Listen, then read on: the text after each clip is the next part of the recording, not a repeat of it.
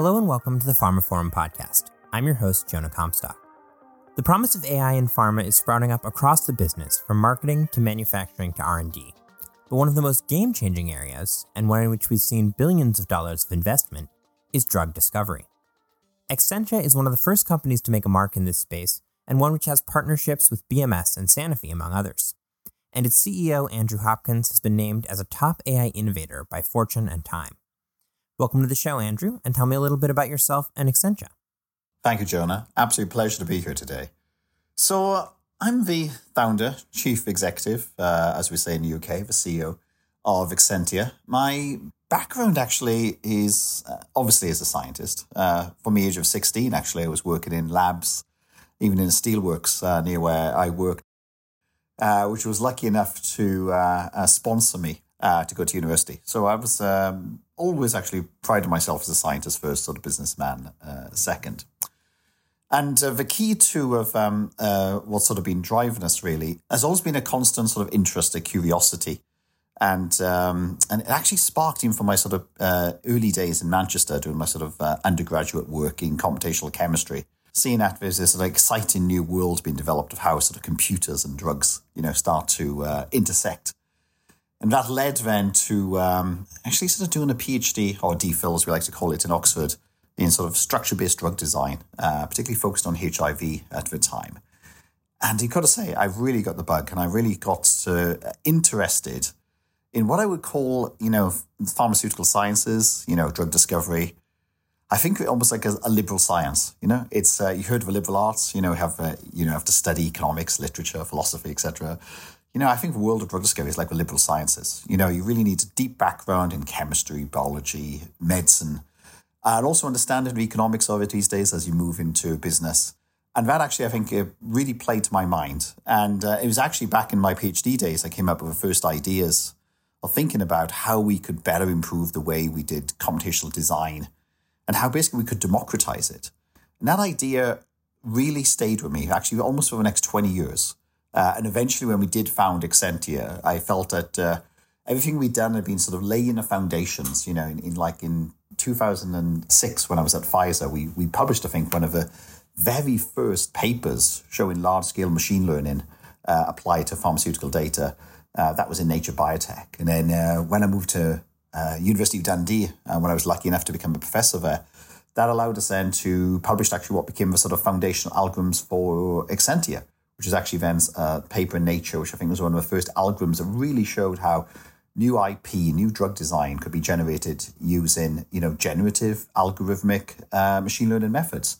And that really allowed us then to sort of follow this idea. How can we improve upon the way we do drug discovery? And that's been almost like a North Star in my career, actually, in, in thinking about how do we actually solve drug discovery as a science? You know?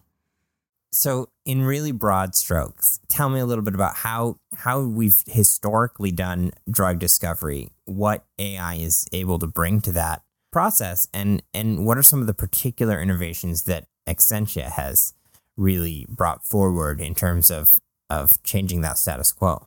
That's a really good way of setting the question, Jonah. So, um, you remember when I was first sort of actually synthesizing some of the drugs I designed to my PhD, you know, we actually went to, uh, did a collaboration with Glaxo Wellcome. So went some, spent some time out there in the lab. And, um, and in some senses, drug discovery hasn't changed much in some aspects in nearly 30 years, actually. You know, what do we often do in the classic drug hunting? Even if you go back to Paul Janssen and James Black, you know, we, we'd often start off with discovering a hit molecule. Uh, Sometimes that's from a natural product some or natural substrate. Sometimes it's from a large high throughput screen. You know, sometimes people look in the literature, see what else other people are doing. Sometimes it's is entirely knowledge based and based on de novo, which is now even more possible these days. And um, of course, the difference between having a ligand that binds to a protein and a drug is a huge, huge difference in terms of optimizing all of the properties, you know, that we need to define. You know, what's going to make it safe, going to make it selective, going to make a drug uh, be dosed in a tolerable fashion to the patient. So, in many ways, we have dozens and dozens of properties we then need to optimize. And this process of navigating this optimization space very much has been the sort of a domain of a medicinal chemist, you know, in, in really understanding the design, understanding the processes and the data, And it's often been sort of a, a manual sort of process to some degree. Even if we're using computers, we're using computers often as sort of ways of ideating, ways of visualizing. But it's actually been left to sort of a human imagination, a human creativity to think about what to make next. What does the data tell me? And it's often been even sketching things out on whiteboards, um, you know, thinking about how then we're going to synthesize those compounds.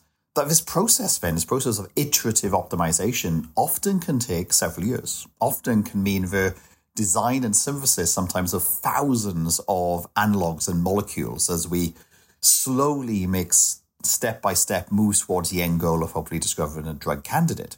It was this process actually that I looked at and thought there must be a better way actually of how we could think about designing drugs. But at the same time, how do we capture the essence of that human creativity and that human design process? Because in many ways, even though the medicinal chemist still might make, you know, several hundred, several few thousand sometimes analogs in a project as we're optimizing. But actually, if you compare that to the possible chemical space they might be exploring, actually, we've done a pretty good job already of actually reducing that down actually to explore that space. So let's not forget the starting point of uh, the creativity and skill of a drug hunter is all very, very high. So we wanted to understand is how we could mimic that actually. Because when we look at the process of, you know, drug design and drug creation, in the pharmaceutical industry, it's very much a process of understanding data and decision making. So the management guru Peter Drucker calls the pharmaceutical industry an information industry. And that's exactly how I see it. It's it's an industry where data and decisions are our currency. So in that sense, we started to think actually, could we use then modern machine learning techniques and artificial intelligence to actually help us in this creative process? When we first started on this, which was actually back in 2007, when I first became a professor at uh, Dundee, uh, along then with my uh, uh PhD student who joined me a bit later, Jeremy Besnard, and my postdoc, Richard Bickerton, uh, both who were still with Exscientia as, uh, you know, employees number one and two, so to say. Um, it allowed us then to really explore this problem of asking a question, how could we mimic that creative process of drug design? And in those days, actually, the way we approached it um, was a combination of thinking about uh, Bayesian sort of statistics and Bayesian sort of uh, machine learning modeling, combined then with things like sort of evolutionary computing, actually. This is sort of a first generation sort of 1.0 of Exscientia algorithms. And that was important to us because actually that came from a point where um, we thought actually what was an interesting sort of approach to sort of mimic creativity was actually sort of evolutionary processes. It's, it's it allows us to sort of explore the space and at the same time provide selection pressure for our models to understand, select the best sort of uh, um, designs to move forward with. And we found that to be an incredibly powerful algorithm actually. And it allowed us then to really show that we could very successfully design against a large number of potential objectives uh, using you know very large you know Bayesian models against you know hundreds, if not thousands, of potential sort of protein endpoints that we used using newly available public data that became available from databases like ChEMBL, which is absolutely foundational to the field we're in today. This allowed us then to really start to demonstrate that this creative process of drug design actually could start to be reduced down to an algorithmic process. We could start to think now how a combination of machine learning could actually do something creative. And when we first published this back in 2012, you know, this is uh, over a decade before we have things like ChatGPT and DALL-E and the generative process we have now. And I think it was probably one of the first examples to showing that machine learning approaches actually could do something creative and you could design algorithms actually to create a creative output. And for us in drug discovery, the creative output is the design of a molecule and the intellectual property that it encapsulates. Of course, since then, Exscientia has grown far beyond, you know, those first algorithms uh, we now look at the entire process, actually, what we're trying to do from target selection to drug design to patient selection, and how we create an AI first end to end process, actually, of drug creation. Um, bringing in a, a, a, huge number of additional technologies, uh, whether it's now reinforcement learning, whether it's uh, now also sort of uh, other generative processes, how now we can also include physics based methods actually in that process and part of our sort of predictive methodologies and also now how we can apply you know deep learning approaches to help us identify the right patient selection as well which i can talk more about later so that's been sort of the intellectual sort of evolution of, of Exscientia. And it's always been based on asking, can we do something creative actually with the new algorithms that we're developing? So a lot of really interesting things there. One I want to kind of zoom in on is is this idea that it was based on the human creative process. It's it's not, you know, let's do something completely different with an AI. It's how can an AI do what human drug discoverers have done, but better, faster, more comprehensively? Is that would you say that's accurate? That is the, where the sort of the first generation of technologies came from. You know, we were inspired by the um, uh, the process of human creativity and how potentially that could be mimicked. Actually, yeah. So that's that's a good way of uh, of framing it, Jonah. Yeah. But then, as it's grown, has it been more a matter of sort of, uh, I mean, not brute forcing certainly, but these these evolutionary um, computing methods have kind of made it into its own thing.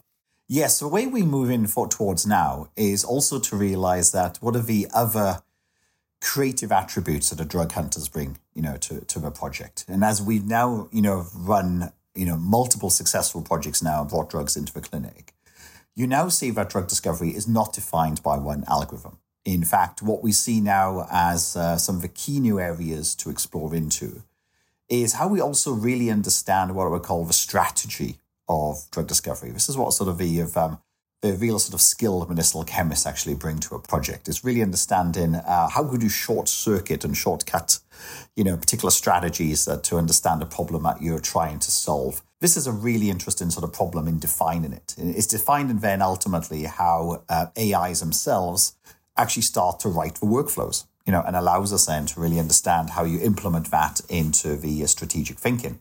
But it also means, um, I would say, thinking about how we use AI and machine learning to go sort of deeper into a problem. You know, one of the big problems we face ultimately is the time it takes for data to be returned back to the designer. You know, we have to go make the compounds, we have to go test them, etc. Uh, these are often done with contract research organizations. We actually do a lot of biological screening in house at Exscientia. Nearly 40% of our staff are laboratory based. And so we've then started to think about that the next frontier as well is also the integration of sort of AI design with AI embedded into our screening processes. And this actually also led us to, to, to really important concepts, actually, that allowed us then to think about it's not just sort of a design problem that we're trying to solve, actually. And I think actually molecular generative methods, actually, that we've now got, I think are very comprehensive in allowing us actually to explore design space and select from it. Actually, the really important question is almost the select problem, you know. And which, which question we like to ask is, you know, we, we only really want to make and test maybe 20 compounds in each sort of design cycle. And we want to make as few compounds as possible, actually. Exscientia actually prides itself on how few molecules we can make and test before we identify a drug candidate. You know, and I think uh, I think probably, you know, our CDK7 and PKC theta programs are probably the advanced. there. I think they were, you know, less than 150 molecules, novel molecules made and tested or was molecule to design was uh, drug candidates that are now in clinical testing.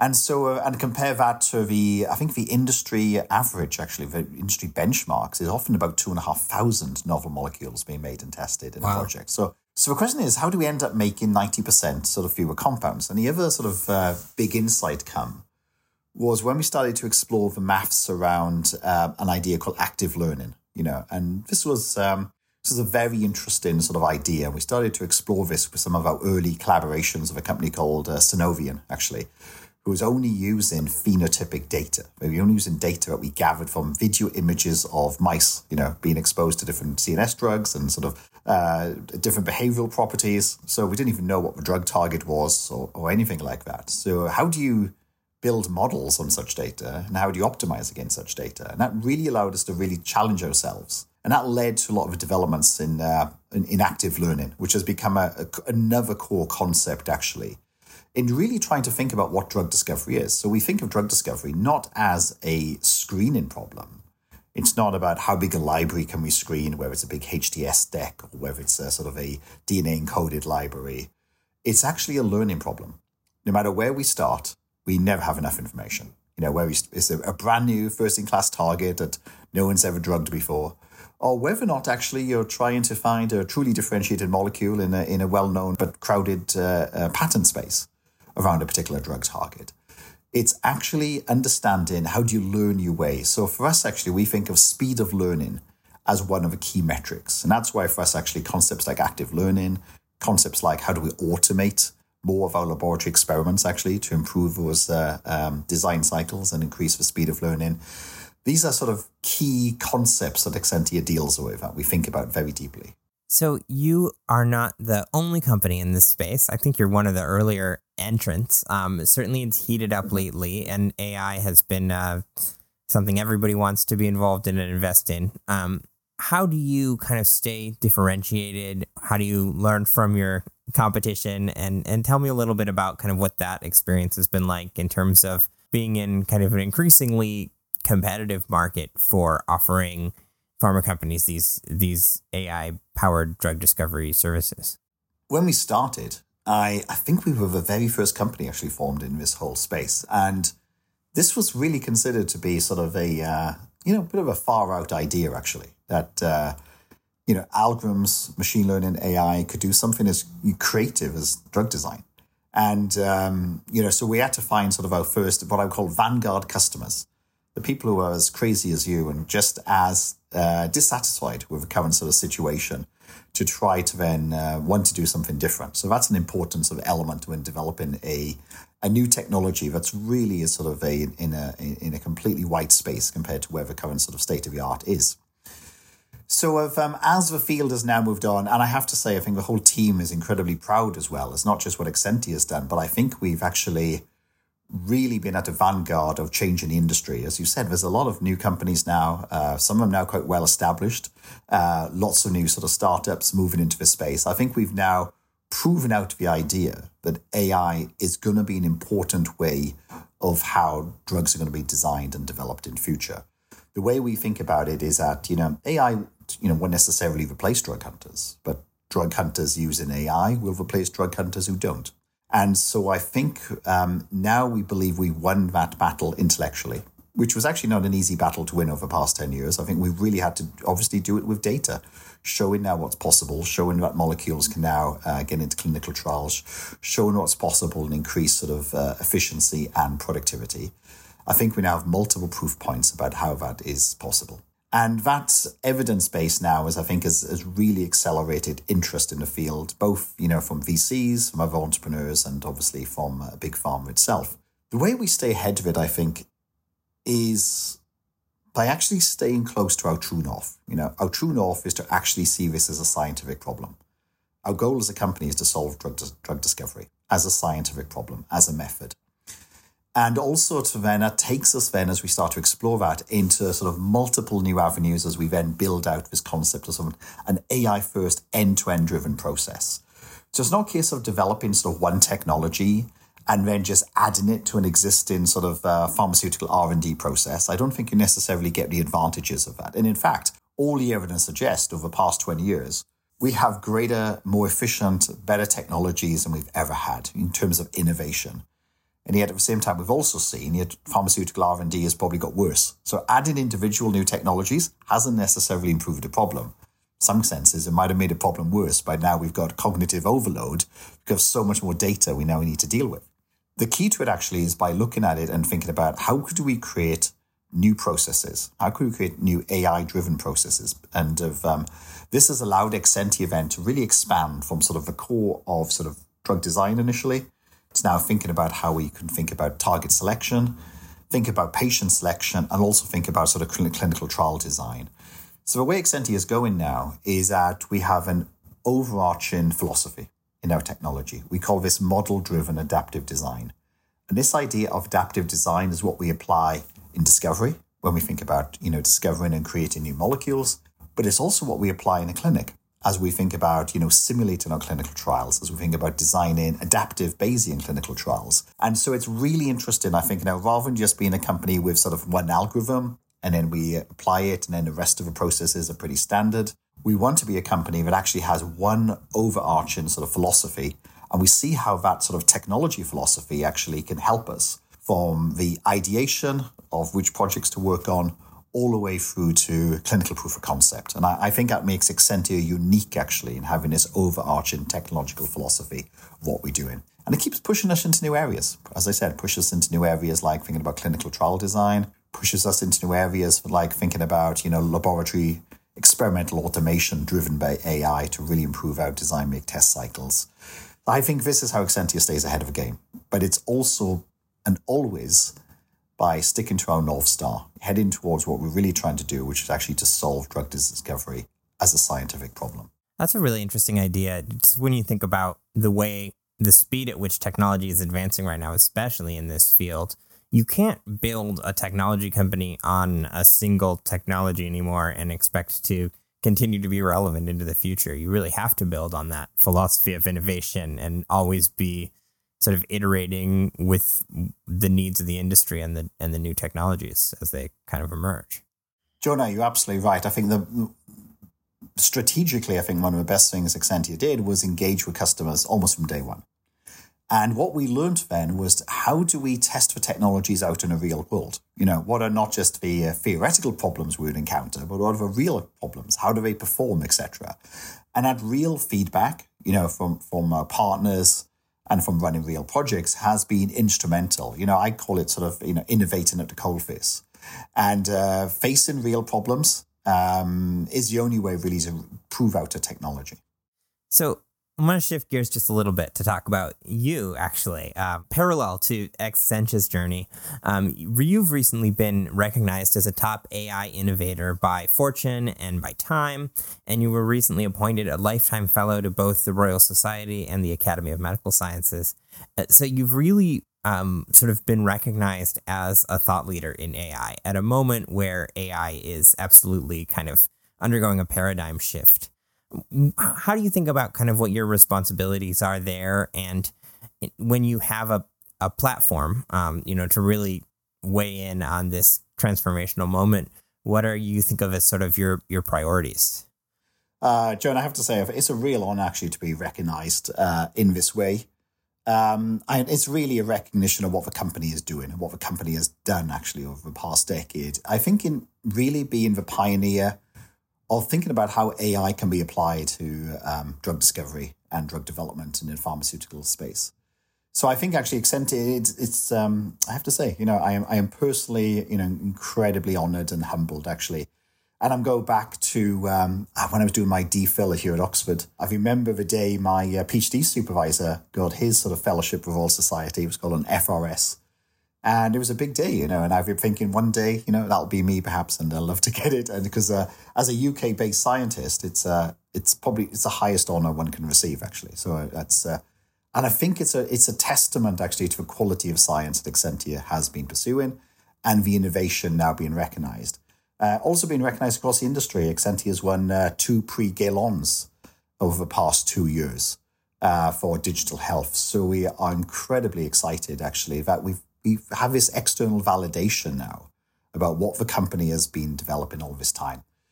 In terms of responsibility, um, there's been a lot of discussion recently, as you know, here in the UK, particularly. We've had uh, uh, summits, you know, bringing the great and the good together of AI and politics to think about, you know, whether or not AI needs to be regulated. And um, the way I think about it is we also got to be very careful in that space. You know, pharmaceutical industry is a good example actually of I think a well-regulated industry, and for very good reason. And in fact, everything we're developing, you know, whether it's for drugs we develop or whether or not some of the new digital diagnostic technologies we also are, are developing, all still work within the same regulatory framework that we do with any other product, you know, no matter how it was developed. And I think that's a great thing actually for the pharmaceutical industry. It protects the patient and actually protects the companies as well. And I think there's a lot to be learned actually potentially, you know, from pharmaceutical industry in that space. But um, I was lucky enough and fortunate enough to give evidence to the UK House of Commons Science Select Committee earlier this year, also sort of showing them what's the potential benefits here. And let's make sure that as we, you know, think about potentially regulating AI, I also want to sort of stand up and say, you know, let's also not forget the patient the possibilities now, what we can do in developing sort of digital diagnostics technologies, what we can do to help select the right drug for a right patient and design much better medicines. I believe we have a moral duty actually to bring better drugs to the right patients and hopefully as many drugs as possible. There's a, um, a phrase we like to use here at Exscientia, which is ultimately what we want to do is to turn drugs into an abundance. How can we actually sort of create a drug discovery process where where we can move away from just only 40 drugs or so being approved by the FDA every year.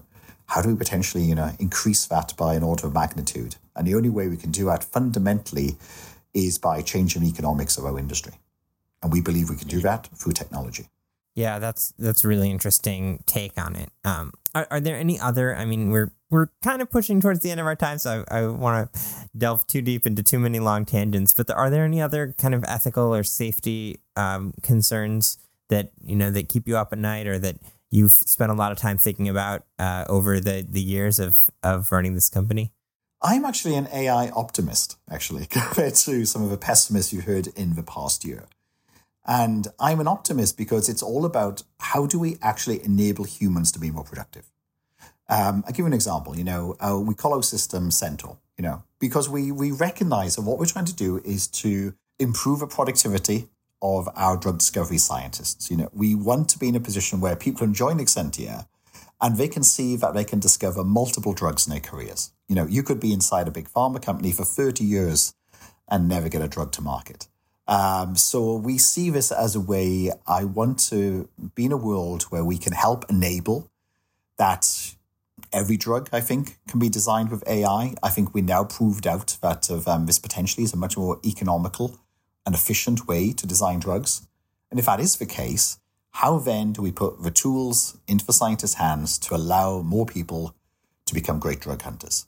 That I see ultimately is what we'd like to do. And that's why I am an optimist that as we start to really understand sort of the, I think the new relationships now is the relationship between sort of human creativity and AI creativity and how actually those two things can work together to hopefully to the benefit of all of us.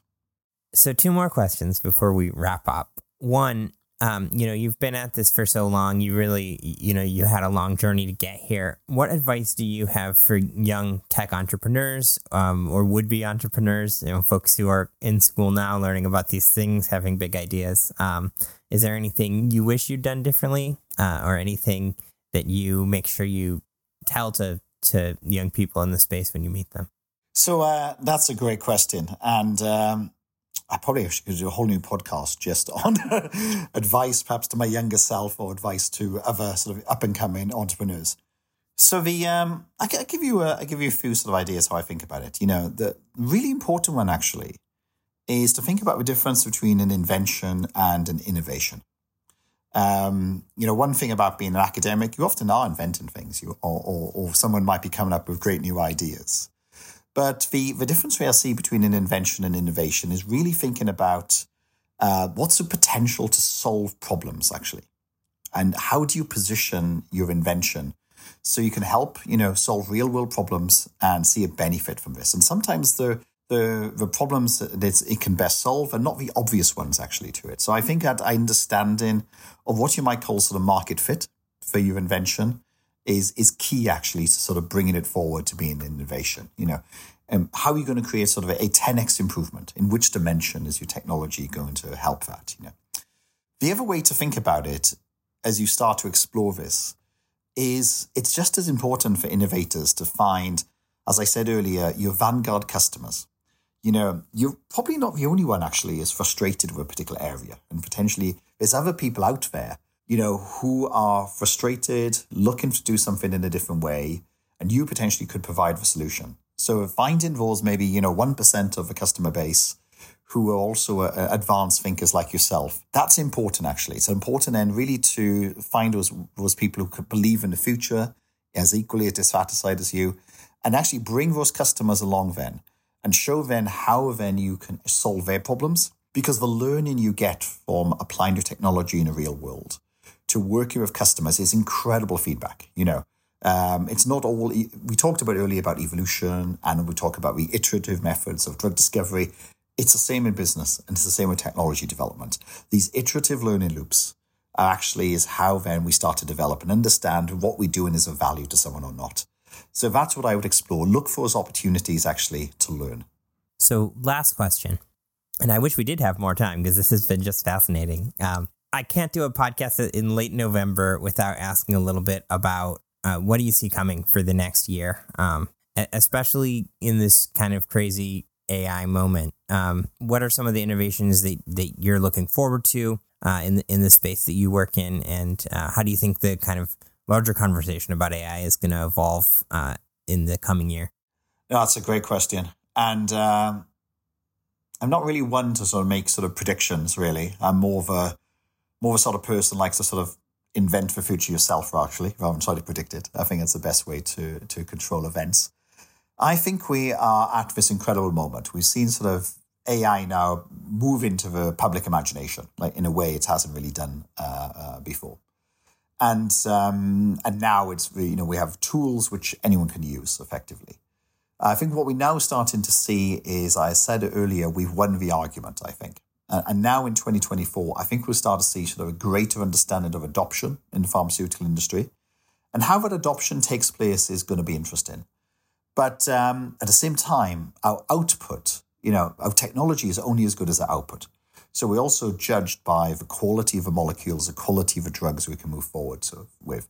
From Exscientia's point of view, we're incredibly excited now to um, be in a position where we can, you know, move drugs now into patient studies, into the clinic. We'll be bringing sort of more molecules forward in 2024 and seeing how our partner molecules develop. That's going to be exciting. You know, ultimately, we want to see where potentially, you know, AI approved, AI designed drugs start to be approved. And it doesn't matter who does that, actually, which company. What's important then is actually there's so many potential illnesses. There's enough for all of us to do uh, to move forward with that. But at the same time, you know, let's put this in context, particularly with pharma, is that we're also still dealing with, you might call it a biotech winter we've been in for the past uh, two years, where AI is having this moment right now. But biotech's been pretty tough, actually, the past two years. And, uh, and I think we're going to see then that um, companies, I think, really need to hone down and focus, you know, really deciding, you know, what do you want to be the best at? Because in this environment right now, you know, there's going to be companies, some of them might run out of cash, some of them are going to have difficulties, particularly some are private ones in raising as well.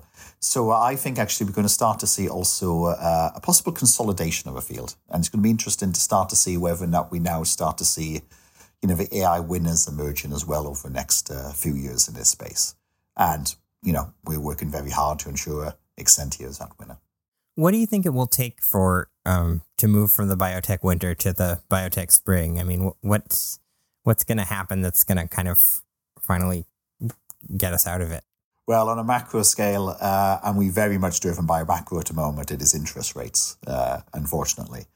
But, you know, inflation is stabilizing. You know, 24, we expect it to stabilize and start to come down. Maybe 25, then we start to move, you know, from a macro environment, hopefully into a, a better place.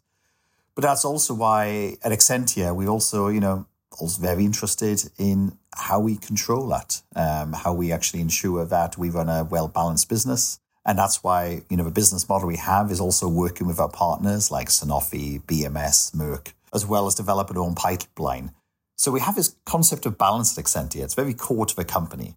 You know, one is sort of balance between machines and humans. Another is a balance in the molecules we make because we're trying to optimize against multiple sort of properties. And of course, it's balance in the business model itself and how do we de-risk the company that way. So this this concept of balance is actually pretty pretty core to the philosophy of Exscientia. Well, thanks so much for talking to me, Andrew. This has been uh, just fascinating. Great to to have a chance to to sit down and chat like this, and I can't wait to see what Exscientia gets up to um, as time goes on. Jonah, thank you so much. It's been an absolute pleasure today. That concludes this episode of the pharmaphorum podcast. You can find more information about this episode, including a download link and information about other installments in the series, at pharmaphorum.com/podcast. The pharmaphorum podcast is also available on iTunes, Spotify, Acast, Stitcher, and Podme, where you can find and subscribe by searching for pharmaphorum. And don't forget to visit our website where you can sign up for daily news and analysis bulletins and to follow us on Twitter at, at pharmaphorum. Thanks for listening.